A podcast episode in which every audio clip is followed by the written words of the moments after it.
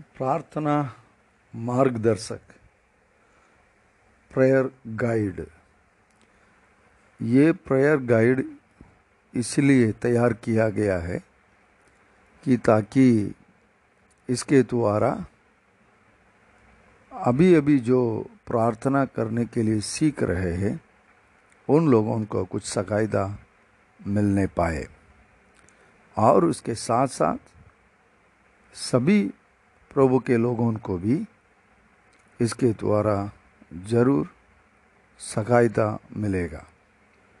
इसलिए इसको पढ़ने वाले प्रार्थना के साथ पवित्र आत्मा का सहायता लेकर इसको पढ़े, परमेश्वर आपको आशीष दे। याकूब का पत्री अध्याय पाँच का सोलह में हम लोग इस प्रकार पढ़ते हैं। धर्मी जन की प्रार्थना के प्रभाव से बहुत कुछ हो सकता है। तो यहाँ पर हम लोग प्रभावशाली प्रार्थना कैसे करना है, उसका ही इस किताब के द्वारा आपको मार्गदर्शन मिलेगा। प्रभावशाली प्रार्थना। प्रार्थना तो सब लोग करते हैं। कभी कभी हम लोग प्रार्थना का नाम लेकर बहुत समय हम लोग नुकसान भी करते हैं। एक जगह बैठ कर के कुछ ना कुछ करके, उसको हम लोग प्रार्थना समय कहते हैं। लेकिन अगर हम एक घंटा किसी एक जगह पर बैठे हैं, उस एक घंटा को कैसे हम लोग इस्तेमाल करना है? एक घंटा का प्रार्थना समय है तो उसमें क्या क्या होना चाहिए? प्रार्थना अलग अलग तरीका से आप कर सकता है। उसमें कोई रोक नहीं है, उसमें कोई नियम नहीं है। ऐसा ही होना चाहिए, वैसा ही होना चाहिए, ऐसे करके कोई उसमें नियम कानून नहीं है। लेकिन उस प्रार्थना को हम लोग प्रभावशाली बनाना है तो हम लोग उसमें कुछ चीज़ होना चाहिए। तो क्या क्या होना चाहिए, वही हम लोग इस किताब के द्वारा हम लोग देखने के लिए प्रयास करेंगे। प्रार्थना में पहले स्तुति और आराधना होना चाहिए। स्तुति और आराधना। स्तुति अलग है, आराधना अलग है। स्तुति परमेश्वर का नाम को ऊँचा करना है, वही स्तुति है। स्तुति मतलब परमेश्वर के अलग अलग गुणों को बताते हुए उनको हम लोग स्तुति करते हैं, उनका नाम को महिमा करते हैं, उनका नाम को ऊँचा करते हैं अलग अलग बाइबल के वचनों को लेकर और सृष्टि में जो भी हम लोग देखते हैं, इन सबको लेकर हम लोग परमेश्वर को स्तुति कर सकता है। या हम लोगों के पास स्तुति बलि किताब है। उस स्तुति बलि किताब को लेकर हम लोग स्तुति कर सकता है। स्तुति एक बलि करके वज़न कहता है। इब्रानियों, तेरह का पंद्रह में हम लोग इस प्रकार पढ़ते हैं। इसलिए हम उसके द्वारा स्तुति रूपी बलिदान अर्थात उन होठों का फल जो उसके नाम का अंगीकार करते हैं, परमेश्वर को सर्वदा चढ़ाया करे। तो यहाँ पर स्तुति, रूबी, बलिदान करके वज़न कहता है, जो हमारे होठों का फल, हमारे होठों का फल, होठों से जो हम लोग स्तुति करते परमेश्वर को, उसको एक बलिदान के रूप में बताया गया है। तो स्तुति एक बलिदान जैसे है, पुराना नियम में अलग अलग प्रकार का बलिदान था। अलग अलग जानवरों को भी बलिदान देने का आवश्यकता था, क्योंकि पाप का क्षमा के लिए, प्रायश्चित के लिए लहू बहाना ज़रूरी पड़ा। लेकिन जब प्रभु यीशु मसीह हम सबके पापों के लिए एक ही बार बलिदान हो चुका है, इसलिए अभी किसी और बलिदान का ज़रूरत नहीं है। ये, लेकिन ये बलिदान परमेश्वर हम लोगों से चाहते हैं, वो हमारे होठों का फल, जो स्तुति रूपी बलिदान के नाम से परमेश्वर के सामने ग्रहण किया जाता है।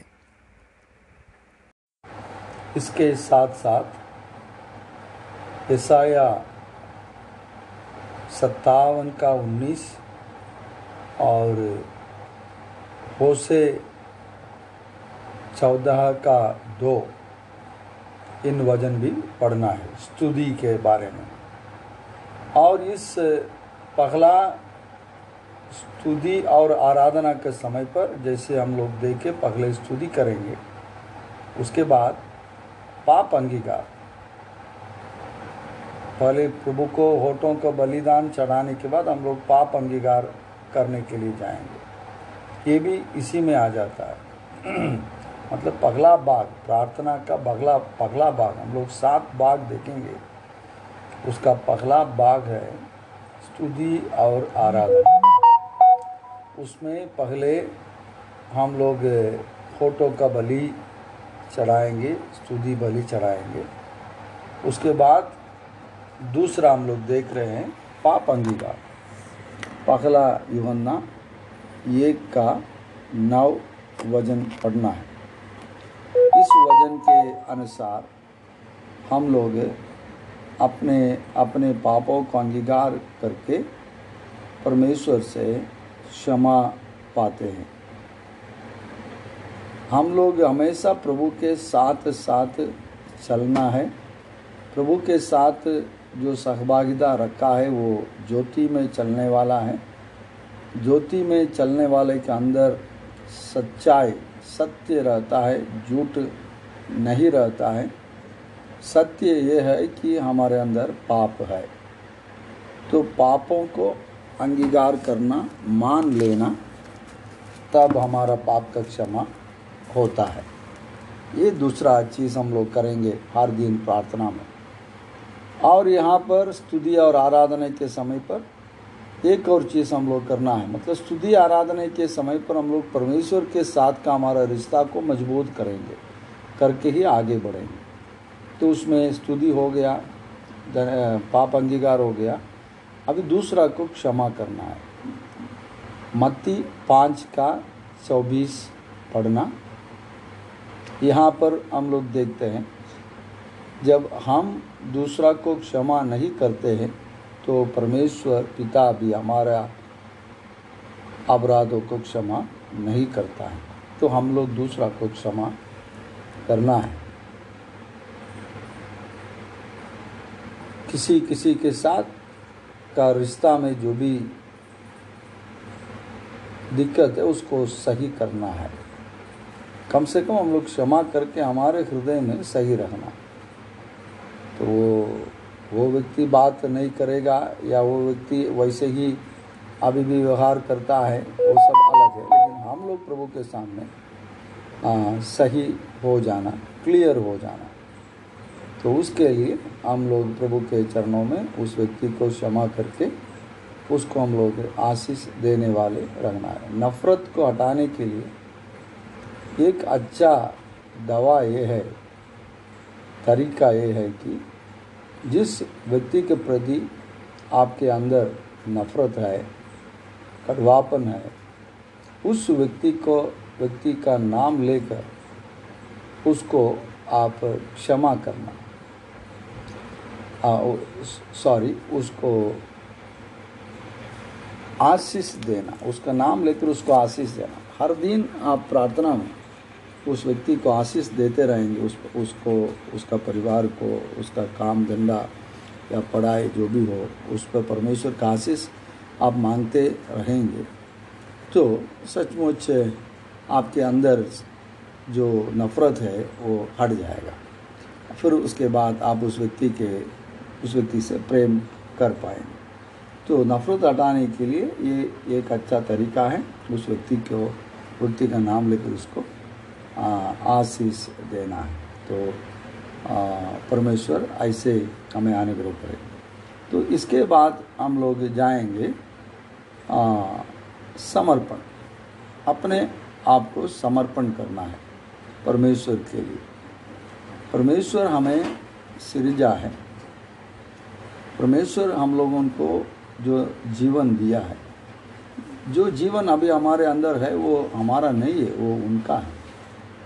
हमारा जीवन खत्म हो गया था, मृत्यु आ गया था। पाप के कारण मृत्यु में, मृत्यु आ गया, जीवन नहीं था। यीशु मसीह उस जीवन को लेकर के हमारे अंदर आया। तो जो जीवन अभी हमारे अंदर है, जो ज़िंदगी अभी हम बिता रहे हैं, ये तो हमारा नहीं है, वो प्रभु का ही है। तो इस जीवन को प्रभु को देना है। तो यही हम लोग कहेंगे हाँ प्रभु आप जैसे चाहते वैसे मेरे जीवन में होने पाए। मैं फिर से सौंपता हूँ, समर्पण करता हूँ करके। आज का पूरा दिन आने वाले हमारे हमारे ज़िंदगी में परमेश्वर की इच्छा को पूरा करने के लिए हम लोग सौंपना है। सच में यही है आराधना। आराधना का मतलब यही है, हम लोग अपने आप समर्पण करते हैं। तो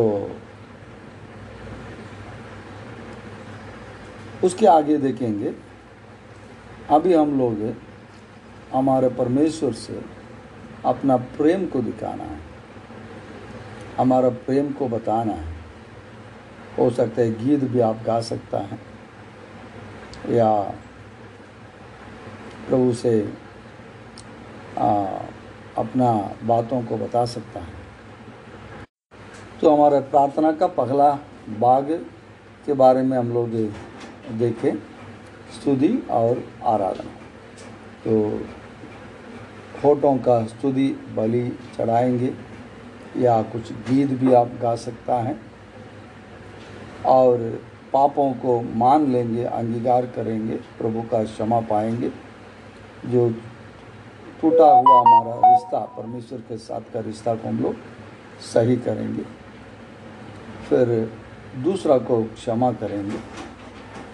और अपना जीवन को प्रभु के लिए समर्पण करते हुए हम लोग हमारे अंदर परमेश्वर के प्रति जो हमसे प्रेम करता है, उनके प्रति जो जो हमारा प्रेम है, उसको दिखाते हैं। इस जगह पर रोमियो बारह, एक और दो वज़न भी हम लोग पढ़ सकते हैं, समर्पण और आराधना के विषय ठीक है। ऐसे पहला कदम हमारे प्रार्थना में अभी खत्म हुआ। इस तरह सात बाग है हमारा प्रार्थना। प्रार्थना के लिए कभी भी आप जाएँगे, बैठेंगे, पगला स्तुति आराधना से वो प्रार्थना शुरू हो जाए। अभी दूसरा क्या है, आइए हम लोग देखेंगे। प्रभावशाली प्रार्थना मार्गदर्शिका। प्रार्थना में जो सात भाग होना चाहिए, उसके बारे में देख कर आ रहे हैं। पहला प्रेज एंड वर्शिप स्तुति और आराधना। अभी अगला बाग होगा धन्यवाद। अभी धन्यवाद करना है परमेश्वर को। जो भी आशीष प्रभु से हम लोग पाए हैं, उसके लिए धन्यवाद करना। फिलिपियों चार का छ पढ़ना। बहुत आशीष हम लोग पाए हैं, लेकिन सबको हम लोग याद नहीं रखते हैं। जो हम चाहते हैं, जो ज़रूरी, जो ज़रूरत हमारे सामने है, उसके लिए प्रार्थना करते हैं, लेकिन जो ज़रूरत को परमेश्वर पूरा किया है, उसको हम लोग भूल जाते हैं। इसलिए जितना विषय के लिए प्रार्थना करेंगे उससे ज़्यादा विषयों के लिए, बातों के लिए प्रभु को हम लोग धन्यवाद करना सीखना है। तो प्रार्थना में धन्यवाद एक मुख्य बात है। स्तुति आराधना के बाद हम लोग गिन गिन कर हम लोग परमेश्वर को धन्यवाद करेंगे।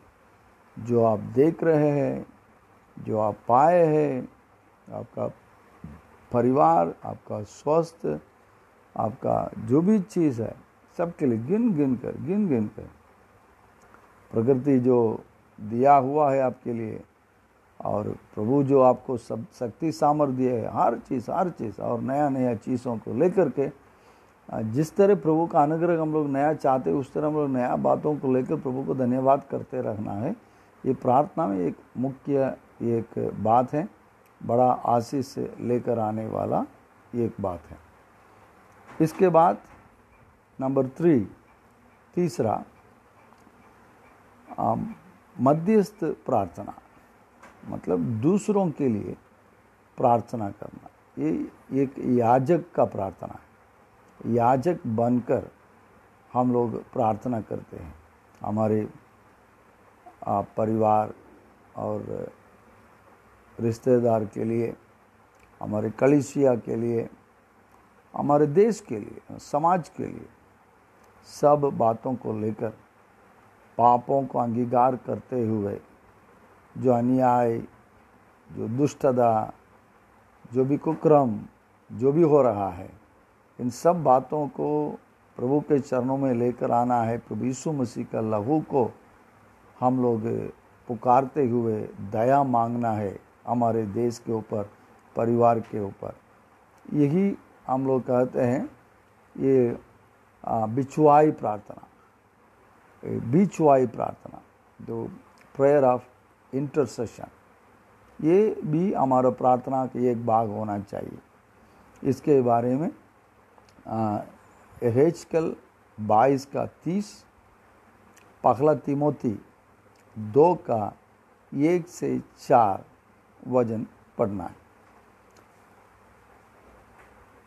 तो तीन भाग हो गया और चौथा भाग है वज़न पढ़ने का। इसके लिए ज़्यादा समय देना। प्रार्थना में दो भाग होता है। एक प्रार्थना मतलब एक वार्तालाप है। वार्तालाप कम्युनिकेशन ये दो प्रकार, दोनों तरफ़ होता है। हम बात करेंगे अगर हम दोनों के बीच में वार्तालाप होता है तो हम बात करेंगे, आप उसको उत्तर देंगे। आप कुछ पूछेंगे, हम उसको उत्तर देंगे। तो दोनों बगल से बातचीत करना है।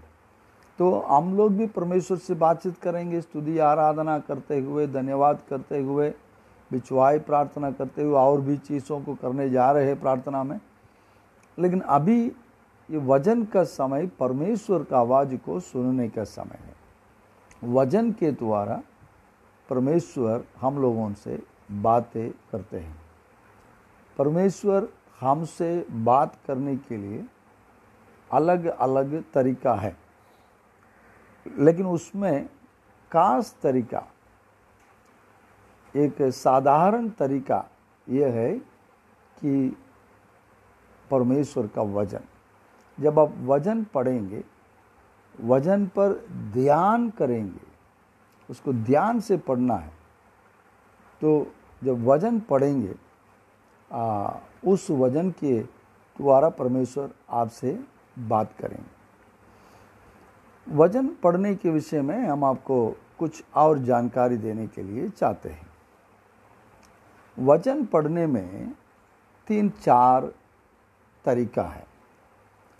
पहला तरीका वज़न को ऐसे ही पढ़ना मतलब reading the word of God reading जैसे न्यूज़पेपर पढ़ते हैं या जैसे किसी और किताब पढ़ते हैं वैसे पढ़ते जाना। ज़्यादा उसमें बहुत चीज़ समझ में नहीं आता है उस, उसके लिए ज़्यादा समय आपके पास नहीं होगा लेकिन जो समझ सकता है समझते हुए ऐसे आगे बढ़ेंगे। वो रीडिंग द बाइबल बाइबल को पढ़ना। दूसरा बाइबल को ध्यान करना वज़न को ध्यान करना मतलब meditating the word of God इसको हम लोग, इसी तरह हम लोग सीखे हैं कि चबाना।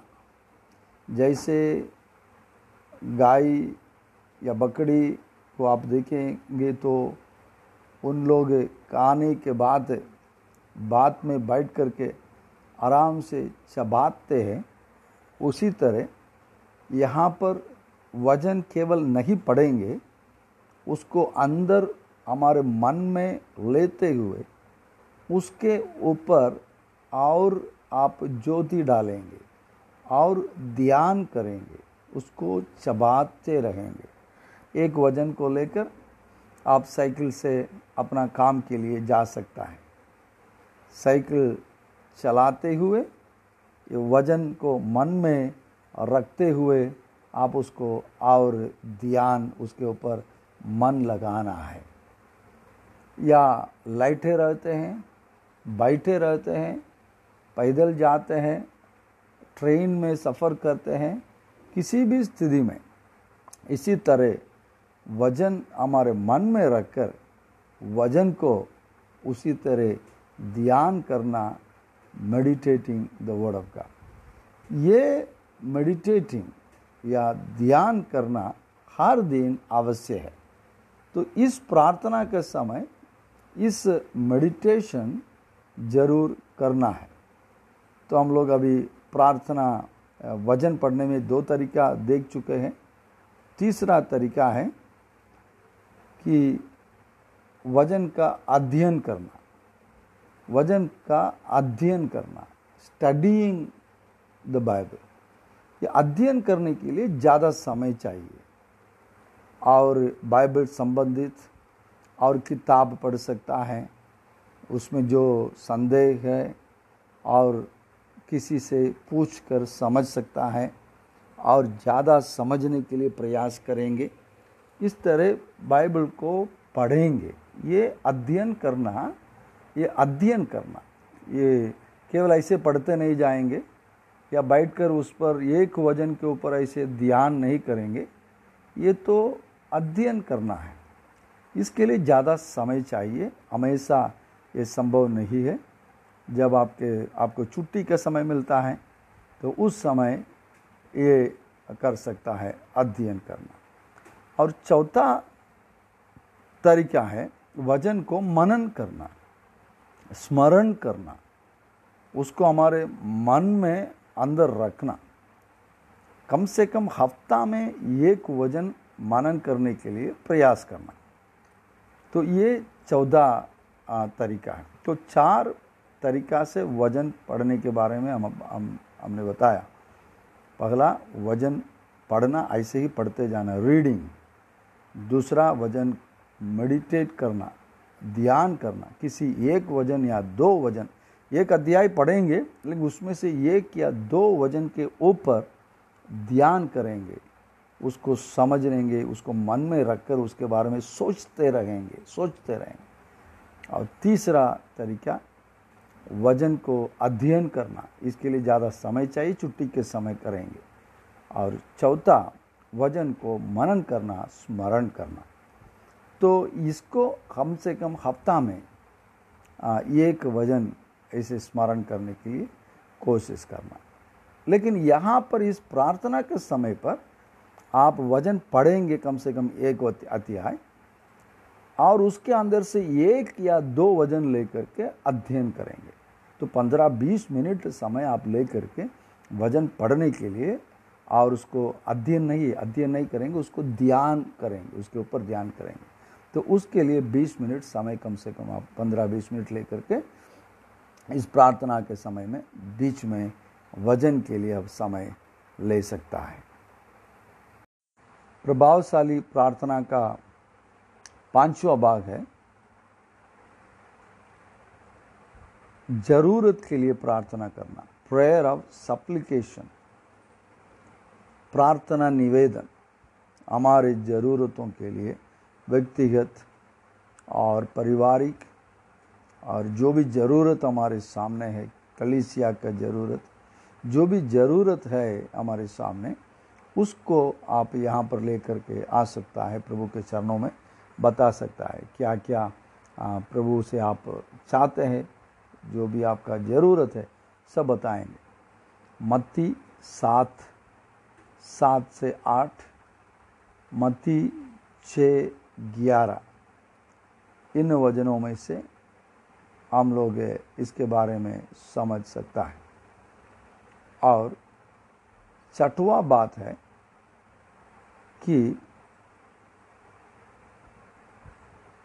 राज्य प्रार्थना मतलब राजा के एक प्रार्थना।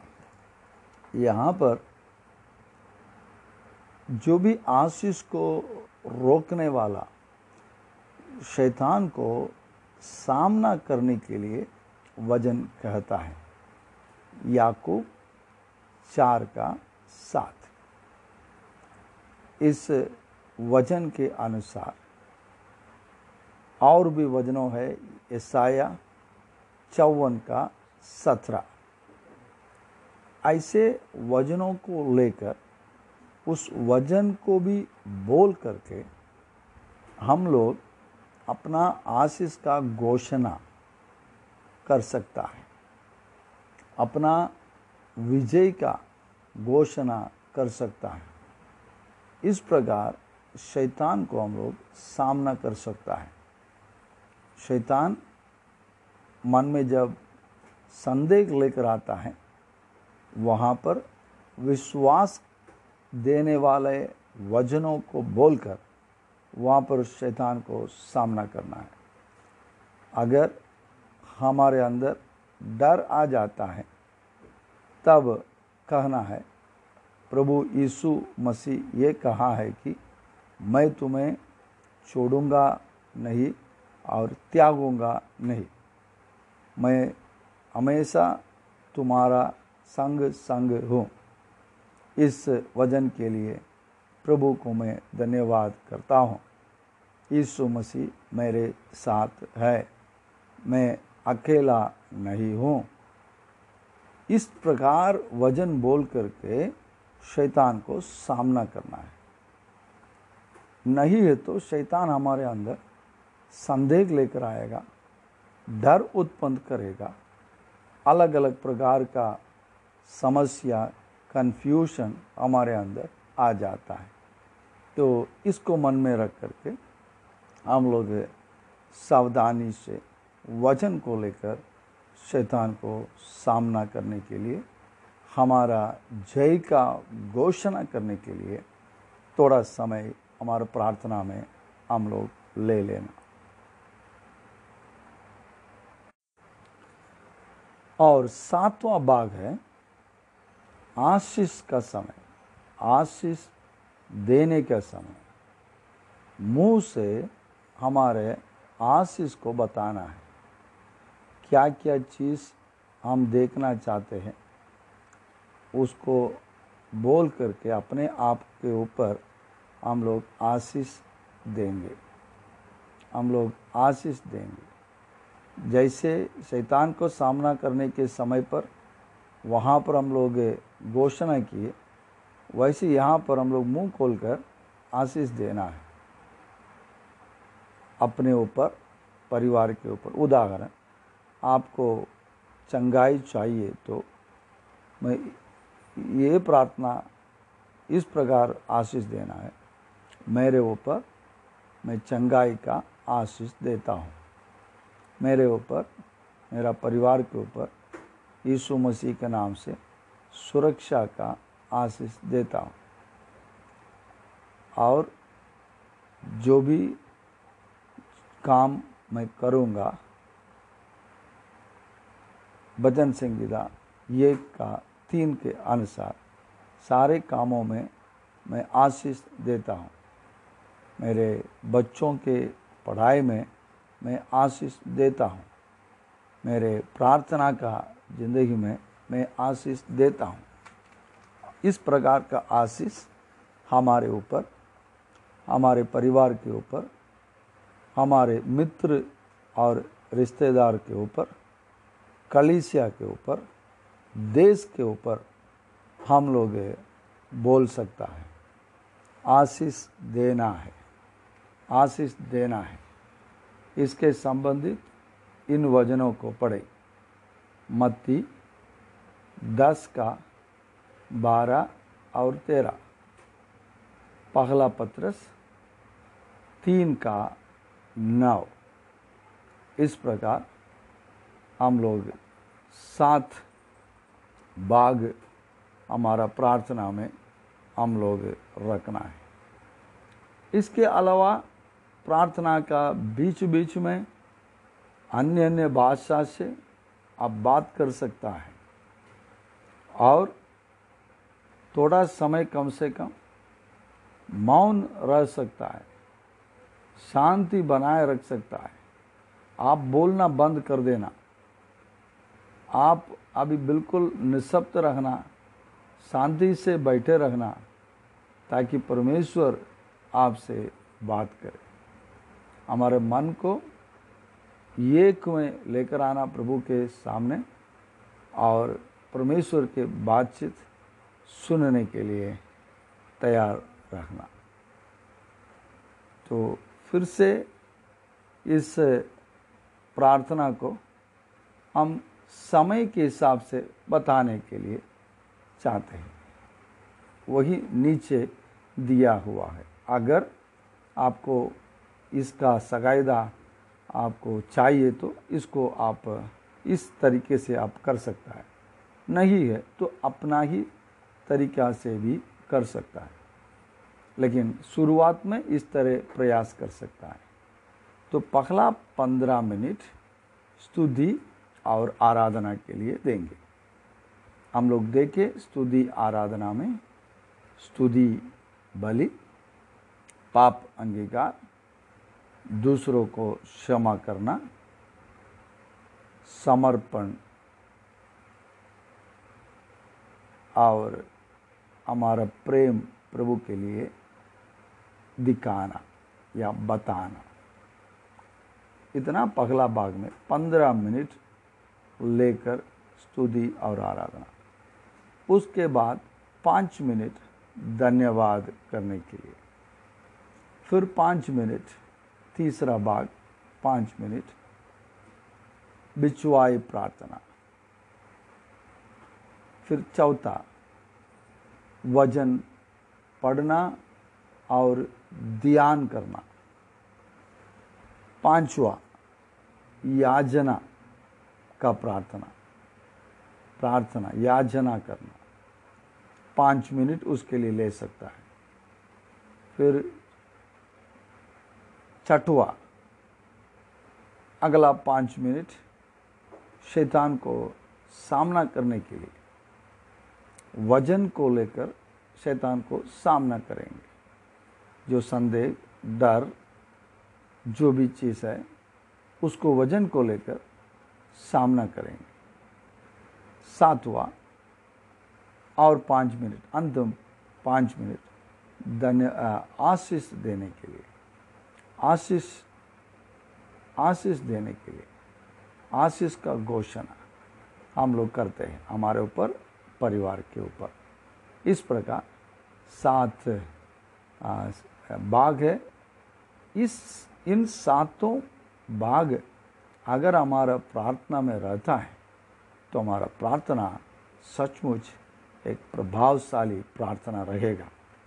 ऐसे प्रार्थना के द्वारा, जैसे याकूब पाँच का सोलह में पढ़ते हैं, वैसे बहुत कुछ होगा, बहुत कुछ होगा।